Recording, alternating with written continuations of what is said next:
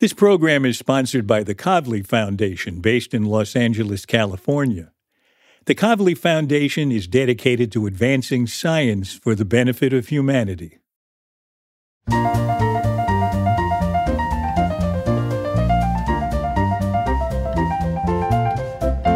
I'm Alan Alda, and this is Science Clear and Vivid. Conversations about curiosity, discovery, and innovation.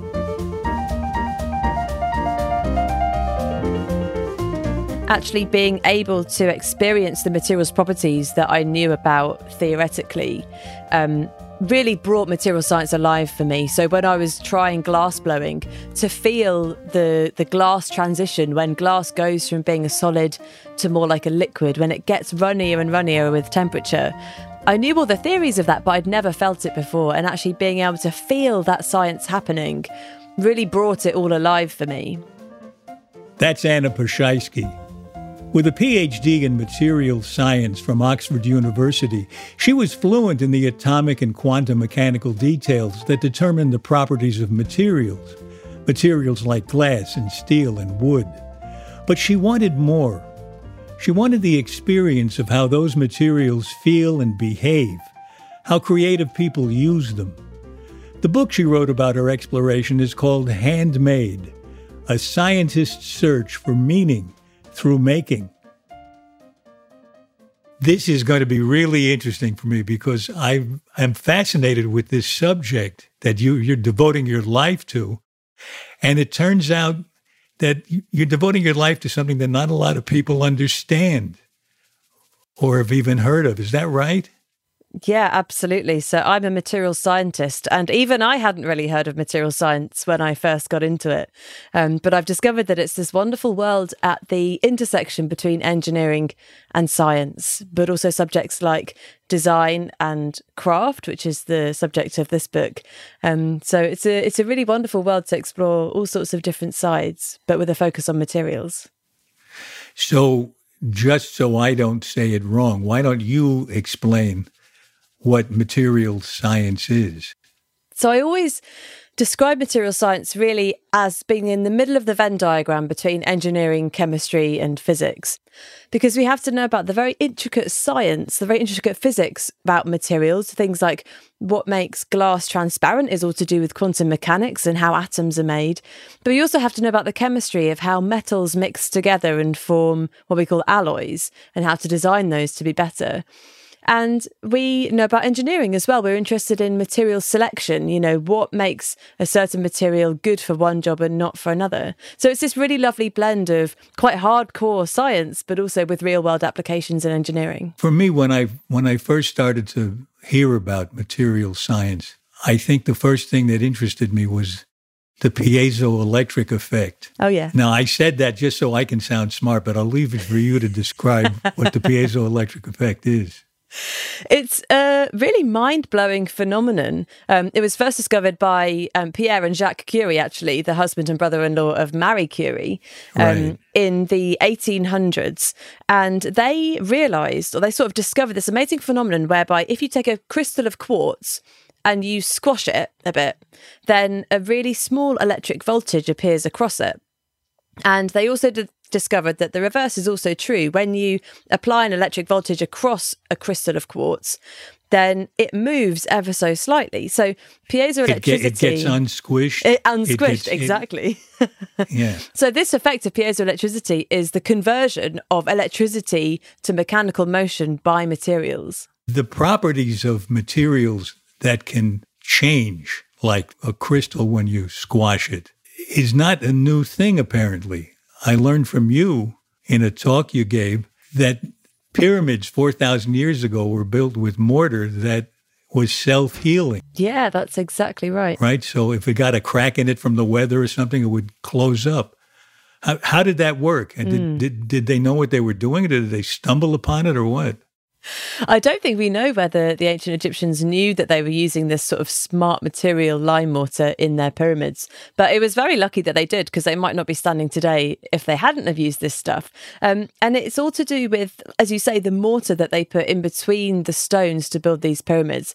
And this lime mortar is able to react with the atmosphere and with the environment. So, in the situation where a crack forms in this sort of concrete like material, um, water and carbon dioxide from the air is able to infiltrate into that crack and it reacts with the material to form calcium carbonate, which is effectively limestone. And this limestone grows into the crack to heal it, to so that the crack disappears. Um, so this amazing material, this self-healing material, was um, yeah used on Egyptian pyramids thousands of years ago. Seems to me the future uses of material science, especially smart materials, is going to open up the door to unheard of advances.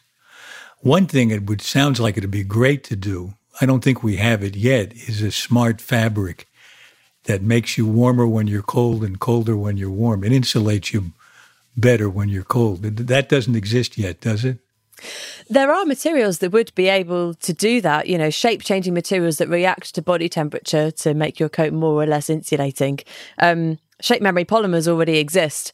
I think the barrier to entry can often be collaboration between material scientists that have got this cool stuff on the lab bench with designers out there in the real world who can turn that material into a viable product. Um, I've had experience in my own work of um, of working with clothing designers, and it was a fascinating exercise or realization, really, about how different the languages that we speak are and the different expectations that we have of what's possible between sort of a scientific side and an artistic side. And it was this intersection between art and science that I think is a really brilliant um, materials is a really brilliant arena in which to explore those differences and similarities. And it was that interplay between art and science that I wanted to um, to look into in this book as well. The book is handmade, and it's a really interesting example of good communication.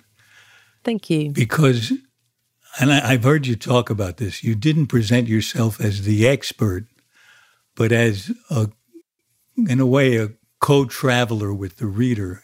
But you actually understood something for the first time about material that you that you explore in the book, I think. Exactly. Yeah, the, the story of the book is the story of my kind of rediscovery of materials. The the realization right at the start came about because I was supposed to be this expert in material science, right? I had my PhD, you know, I was I was an academic researcher. I was going out to the public and telling people that I was an expert in material science. And yet I didn't have the first clue about how these materials really behave under the hand or um, how craftspeople use these materials or how designers think about materials or what's important to an artist about clay which might be different from how I think about clay as a material scientist for example so it was this realization that I suddenly felt like a fraud and I really wasn't the expert in all areas of material science. I knew my bit, I knew the theories on paper, but I had no idea how to throw a pot on a potter's wheel or forge um, a piece of steel in a blacksmith's workshop. And therefore I felt like a fraud. And so I wanted to really get my hands on these materials and finally understand them in their kind of full glory, really, not just the stuff that I found interesting on paper, but how they behave in real life. That's an interesting application of basic ideas in communication. You were listening to the people who threw the pot, mm. putting yourself in the shoes of that person and getting a a different understanding of, of the work you did every day. Did that understanding change in any way? Was it just a good experience, or did it in any way inform the work you do? Did it give you uh, ideas that you wouldn't have had before? Anything like that? Definitely. So, at the kind of smallest level, I think actually being able to experience the materials properties that I knew about theoretically um, really brought material science alive for me. So when I was trying glass blowing, to feel the the glass transition when glass goes from being a solid to more like a liquid, when it gets runnier and runnier with temperature. I knew all the theories of that, but I'd never felt it before. And actually being able to feel that science happening really brought it all alive for me.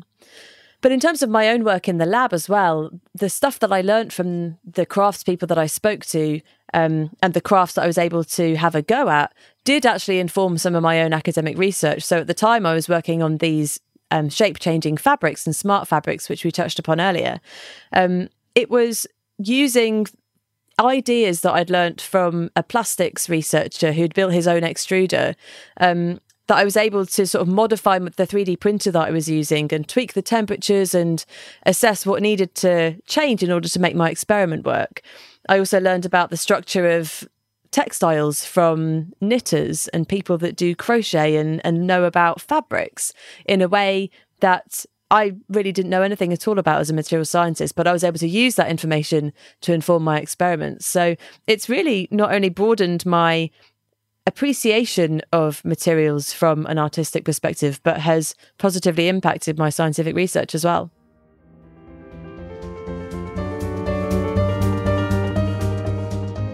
It, really, really sounds like you immersed yourself in the hands on part of your work. And you got in touch with your work in a way you hadn't before. The glass blowing, for instance, you you talk about how it had an effect on your life, something to do with your work in the lab, but which interested me because when I tried to study chemistry once and did miserably, the worst thing about it was that I had I had to know how to crack glass pipettes in half. Right. And I had bloody fingers after every class. Oh no. I couldn't handle the handwork part. Yeah. So, how did it change your life to be working in the glass blowing place?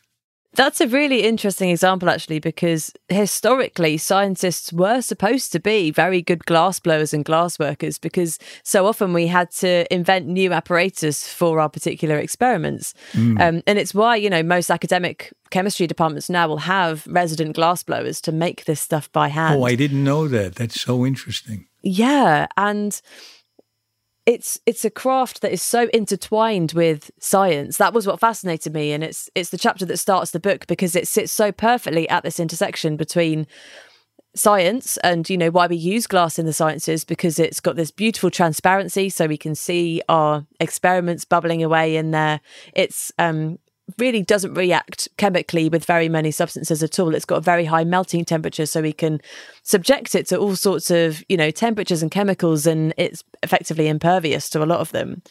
And yet, because this stuff is so ubiquitous in science, you know, in our chemistry laboratories, we have beakers and petri dishes and funnels and glass everywhere. We don't really think about it as as being this amazing substance that allows us to do the experiments that we do.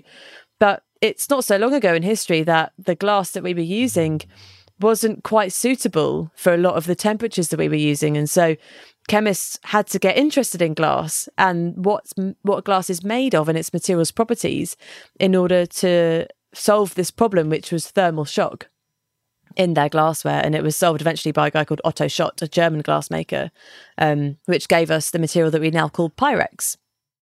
Can you answer a question for me that plagues me every time I look through a piece of glass? Sure. How come I can look through a piece of glass? Because it's got atoms in it. And if you put enough of them together, isn't there something there that blocks your vision? Yeah. I mean, you've tapped upon one of the most interesting and intricate pieces of science um, that I feature in the book, which is why is glass transparent? Um, and it's transparent for very um, very scientific reasons. You mentioned that glass is made of atoms. Um, lots and lots of, well, all other materials are made of atoms as well, but they're not all transparent. The reason that glass is transparent is th- there's several reasons. The first is that the atoms inside glass are not in any kind of structural order. So, in contrast, let's take a piece of metal. A piece of metal is um, made up of what we call crystals. And inside a crystal is where all of the atoms are lined up in a very neat and ordered structure. So if you were to zoom in and see what the atoms are doing, you'd see them all in rows and columns in this sort of 3D lattice like structure. But that's very predictable, it's very uniform, um, and it's very neat and tidy. But most metal objects aren't made of one single crystal. They're mostly made of sometimes millions, sometimes even billions of crystals, all sort of shoved together. um, and the the difference between each one and its neighbor is the fact that it's sort of angled at a different angle. So they're all sort of shoved in there together. Each crystal itself has got a lot of atomic order, but between itself and its neighbor, there is no order to that. Um, and in between those two crystals inside your metal um, is a grain boundary. The crystals are called grains. And those boundaries, um, when a bit of light shines on that material, those grain boundaries can scatter the light. Um, glass, on the other hand, is not made of crystals. It's made of um, atoms that are all jumbled up in a really disordered structural way. And because glass doesn't have grain boundaries, doesn't have crystals, it's able to to allow light just to pass straight through rather than being reflected at those grain boundaries. I learned from playing Richard Feynman in a play that some percentage of the photons pass through the glass and some percentage bounce back, mm. reflected off the glass. And the question Feynman asks in the play is how does each individual photon know which way to go? so we're now, yeah, we're now looking at the kind of yeah. quantum mechanics of glass. Um, and yeah, if you imagine the atom, uh, often when we think about the structure of atoms, you know, in our mind, we have this big central nucleus, which is where your neutrons and your protons are. And then very nearby, you've you've got this idea that there are electrons orbiting round. We think of that in our mm. school science lessons as how the atom exists. But that's actually very, very inaccurate in, if we just look at kind of the proportional size of what's going on there. In actuality, if you imagine um, a small pea, like a garden pea that you would have on your on your dinner, um, if you imagine that as the size of the nucleus, then the atom itself would be the size of a football stadium. Where, where and the electrons so, are way out at the edges of the football stadium. Way out at the edges, yeah. and and they're kind of the size of a grain of sand, if you can imagine that, mm. compared to the pea. Um, this is vastly empty space. Listeners will will kind of have an idea that the atom is is mostly empty space, but it really is. You know, these subatomic particles are really, really tiny. So when we think about a photon coming in, a photon, a particle of light coming in to hit glass, the probability that it's actually going to interact with one of those charged particles, a proton or an electron, is already very slim, just because most of the atom is empty space. So most of the time, those photons can just pass straight through. But some of them, of course, are going to come a little bit closer to the electrons and to the protons. And when we talk about photons, we think of them in this example as being electromagnetic waves. And when they pass something like an electron, which is also an electromagnetic, also has electromagnetic properties, they're going to interact. Sometimes that means that the photon sort of glances off and changes angle. And sometimes it means that the photon is absorbed by the atom mm. and re emitted as well. Um, and that's all to do with the, the energy levels inside that atom, which is all to do with how the atoms are bonded together and their place on the periodic table. Um, it's it's an incredibly involved scientific explanation um, for a property as simple and as everyday as transparency. That's great. Thank you for going through that for me. I, I only need to hear these same words several hundred times before I get a glimmer. And you You've given me a, a much brighter glimmer this oh, time. Oh, good. When we come back from our break, Anna Ploszajski tells me why she decided to swim from England to France and what she learned about the power of sugar along the way.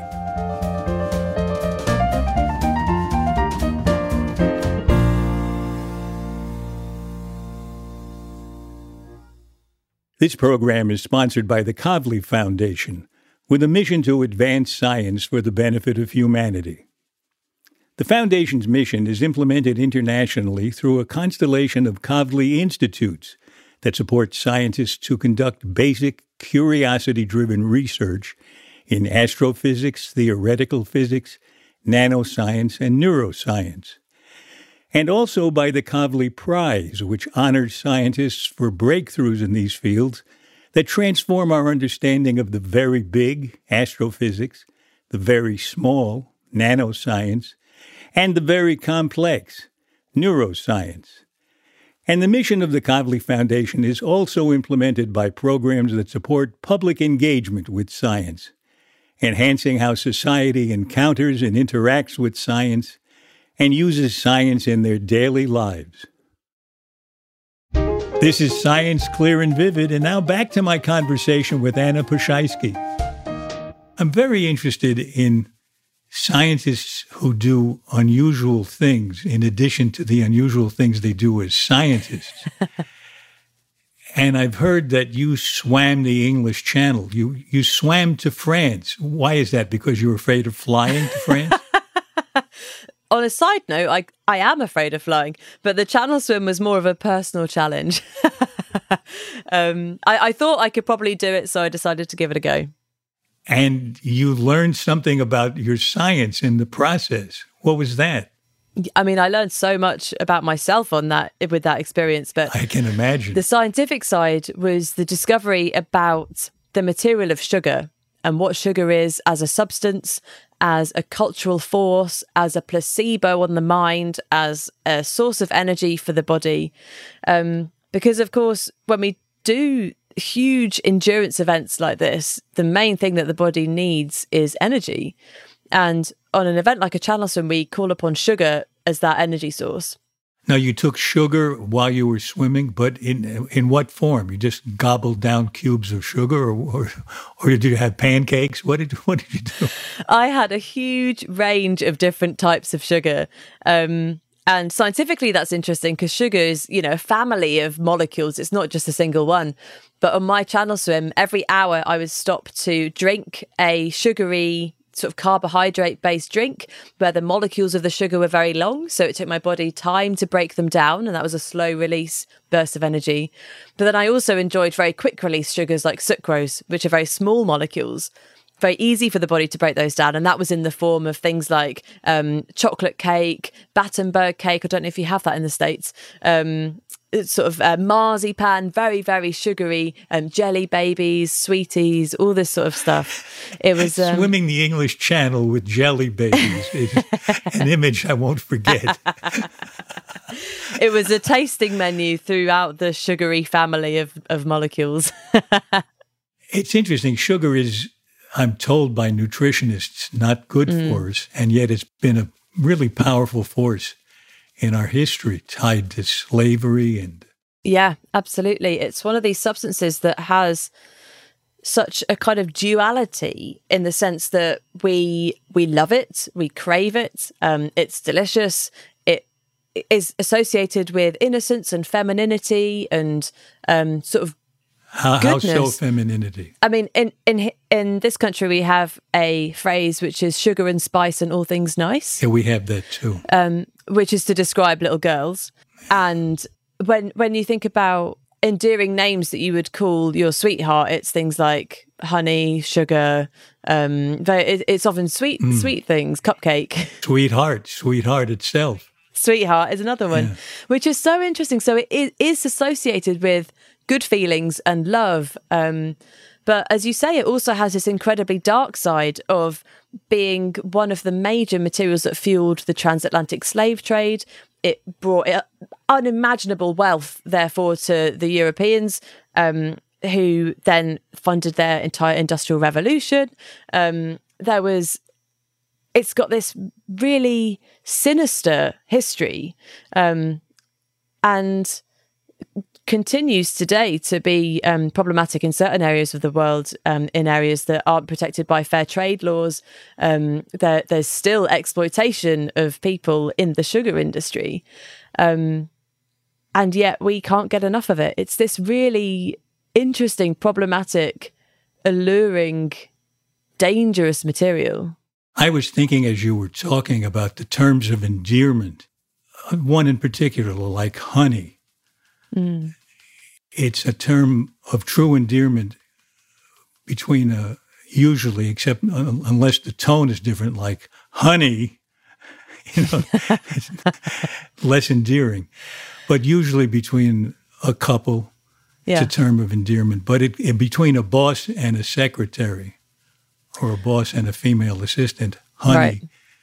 is treading on the dark side of sugar. It is, yeah, much less welcome. When you mentioned that, it made me wonder mm. what's been your experience as a woman scientist? Mm. How much how much honey have you been exposed to? That's a really good question. Um, it's been mixed for me, to be honest. I've had experiences in all female scientific research teams. I did a stint over at the NASA Kennedy Space Center in Florida, where it was an all female team. Um, I have been part of mixed gender teams that have been nothing but encouraging and welcoming and supportive and respectful. And then I've also had more negative experiences as well um, as a junior academic member of staff, um, experiencing sexism and, and bullying as well. So it's been a mixed bag for me. How do you handle it? I'm a very determined person.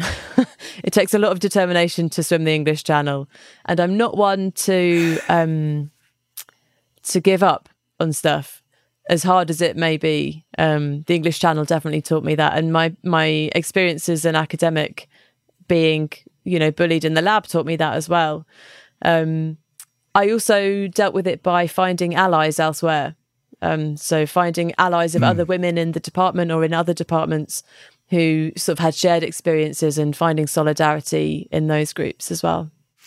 You know, in this series of shows we've done, all of which were with women scientists, what I hear mm. over and over, which I don't think I heard 30 years ago, 40 years ago, mm. the determination of women to lend a helping hand to those on the way up behind them, yeah. to mentor them. Do you find yourself doing that? Oh my gosh. I mean, I've certainly found myself on the receiving end of mentoring. Um, there have been a couple of occasions where I've been able to, like you say, um, lend a hand to someone coming up the ladder behind me. I did a talk a few years ago about material science to some high school students, and a girl came up to me afterwards and said, Material science sounds really interesting. I'd love to hear more. I gave her my email address um, and we exchanged a couple of messages, and then I didn't hear anything from her again. And a year or so later, she emailed me out of the blue and said that as a result of hearing my talk and listening to my podcast, she had applied to Oxford to study material science and had just finished her first term there. Mm. And oh, that's great. That just makes it all worthwhile. Yeah.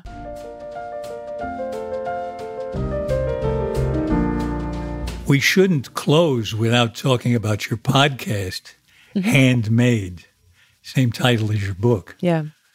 And just as in the book, you don't interview only scientists. You you you talk to craftspeople, people who come in contact with the materials as well. Mm.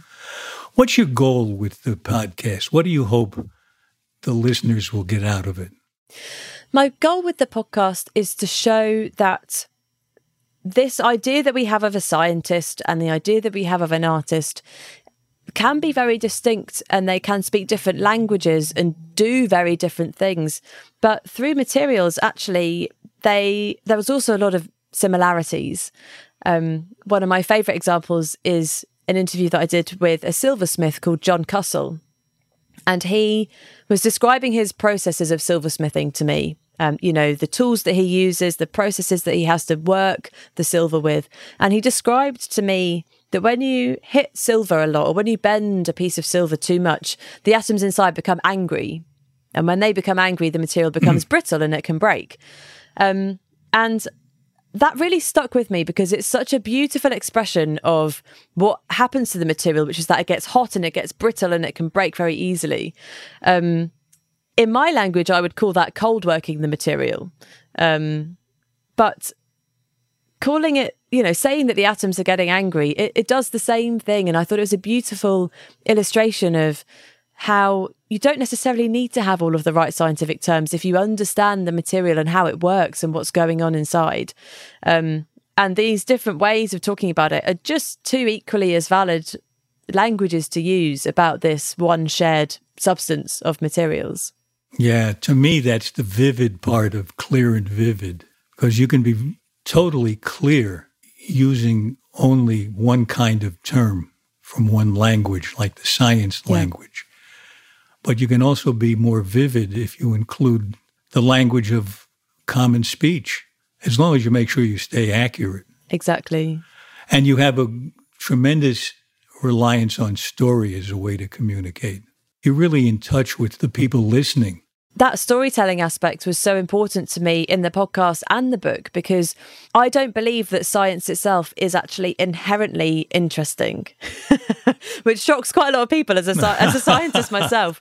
I don't believe that it's inherently interesting, and I don't believe that every member of the public should be interested in science. Um, what I think is interesting and what I think that the majority of people find interesting is the implications of science, is what it means for their everyday lives. Um, you know, we were talking about the quantum mechanics of glass earlier. The interaction between a photon and an electron in glass isn't inherently interesting. But what's interesting about it is that that is why glass is transparent. And glass is transparent. And so we use it in all of these interesting ways in, in science and in culture and in architecture and all these other things. So I really wanted to show to to not allow the science to dominate in this book and in this podcast. I wanted the stories to be what drove the narrative through, and all of those stories are not scientific stories; they're human stories about my life, about my heritage, about my channel swim, about my love for the trumpet, about my love for science. Um, and yeah, I really hope that that will bring in other audiences who aren't necessarily self-defining as people that are already interested in science. Does your interviewing style reflect that human interest you seem to have? I hope so, because what I'm trying to do is to find out from the person what makes them tick. Um, uh So uh-huh. I, I, quite often start with finding out about you know their childhood, their upbringing, what was their influence, why did they end up as a spoon maker? You know, was it their family that introduced them to wood? I really want to know the genesis of that person. And when we talk about the materials and processes, yes, I'm interested in those, but I'm also mostly interested in why does that person choose to do that? You know, what's the personal decisions going on here? Is it a how do they feel about it? What's their opinion? I want to know not only the the facts of what they do, but also why they do what they do and really dig into why making is important to them. So it's it's all about the human in front of me. I don't know if I've helped you show what makes you tick, but you certainly have been ticking during this conversation. Thank you. And I've loved talking with you. Before we go, we always end with seven quick questions. Okay. Can you remember what the first thing was that you were ever curious about? My dad will tell you an anecdote, which is that I was very, very little. And I said to him, if something was nothing, then what would be something? How old were you when you said that? Maybe three years old. wow. And, and and he likes to think that this is me, you know, asking the great questions about the universe. I was probably just asking about, you know, why have I finished my dinner or something. but maybe I was wondering about the vacuum of the universe. That's pretty good. So, what made you want to be a scientist? When I was at school, I toyed between being a musician and being a scientist. It could have gone either way for me. What was your instrument? Trumpet. Trumpet. Yeah. Yeah. I very nearly went to music college to go and be a professional trumpet player. What clinched it for me was that um, I could always play the trumpet. I would always have that. I could always do that, but I couldn't always be a scientist unless I went down that route. And this, the allure of the sciences is um, is the possibilities, the the places that it can lead to, the adventures it can take you on. Um, and I've been lucky enough to go on lots and lots of adventures as a scientist, so I'm I'm pretty sure I made the right choice. Next question fits right in. What part of your research do you enjoy doing the most? Oh my gosh, um, I love communicating it to other people, be it mm. members of the public, be it my academic peers at a conference. Um, I love telling those stories um, of the science and really kind of making them come alive. That's my favorite bit. Yeah. So, as a scientist, what was the best moment you've ever had? It was the only eureka moment I've ever had in my scientific career. There's been one.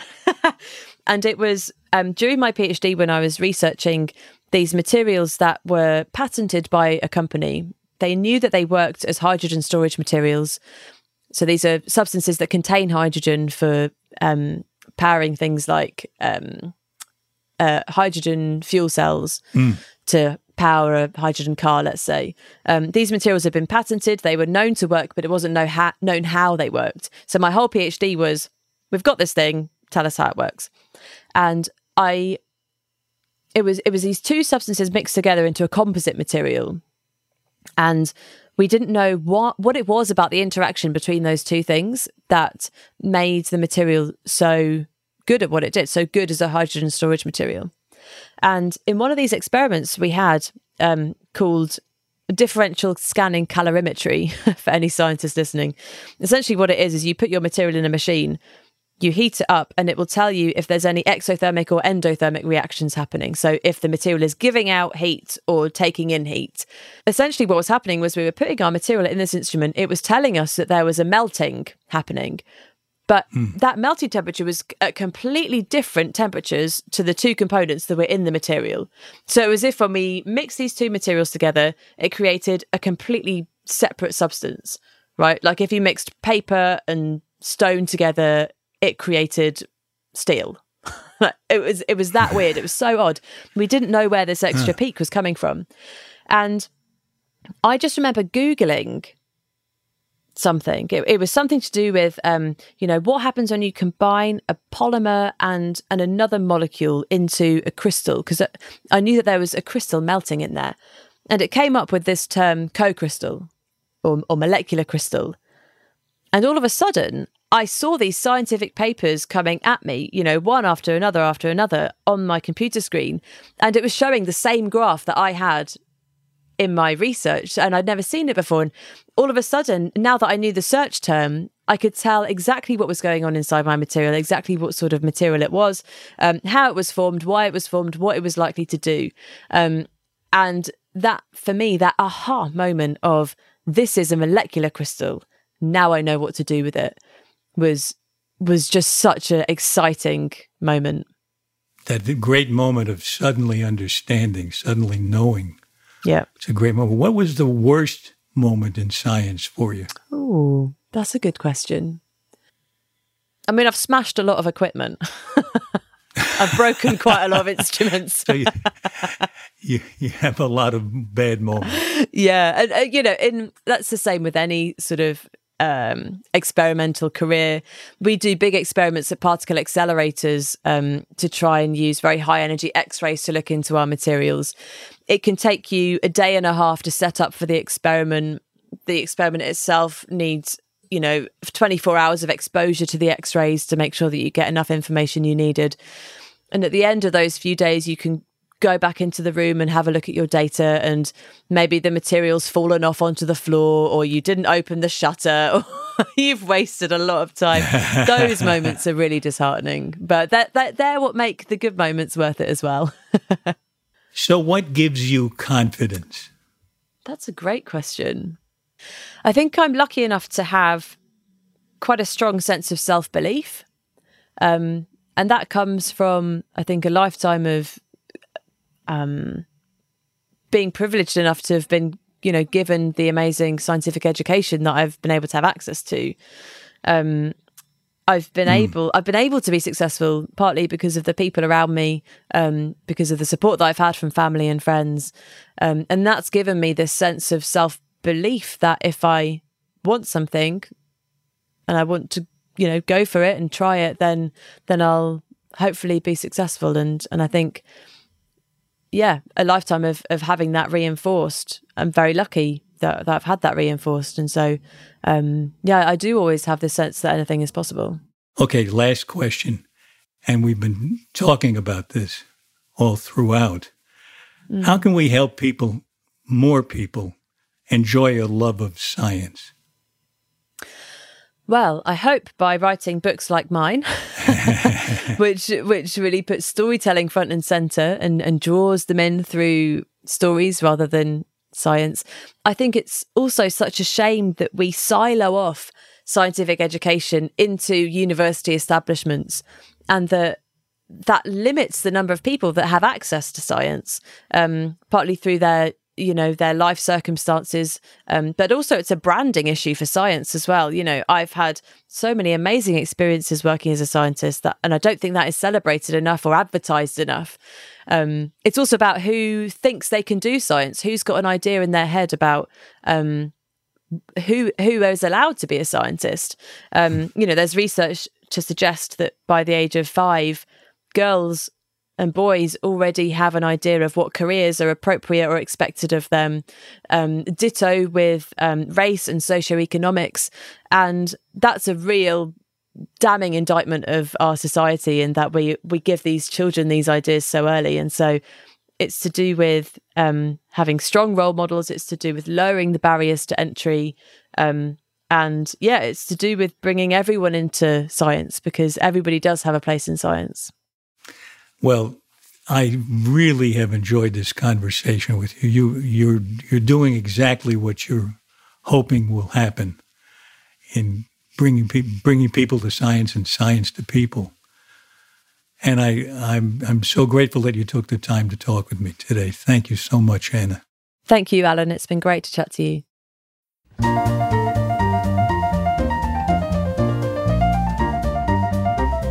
This has been Science Clear and Vivid. My thanks to the Kavli Foundation for sponsoring these conversations about how breakthroughs in science, technology, and medicine often begin with simple curiosity, asking of nature, why is that? Anna Ploszajski's book, recounting her adventures learning about both materials and herself, is called Handmade A Scientist's Search for Meaning Through Making. And be sure to check out her weekly podcast also called Handmade. This episode was edited and produced by our executive producer, Graham Chedd, with help from our associate producer, Jean Chimay. Our sound engineer is Erica Huang, and our publicist is Sarah Hill. You can subscribe to our podcast for free at Apple Podcasts, Stitcher, or wherever you like to listen. For more details about Science Clear and Vivid, and to sign up for my newsletter, please visit alanalda.com. And you can also find us on Facebook and Instagram at Clear and Vivid at Alan Alda. Thanks for listening. Bye bye.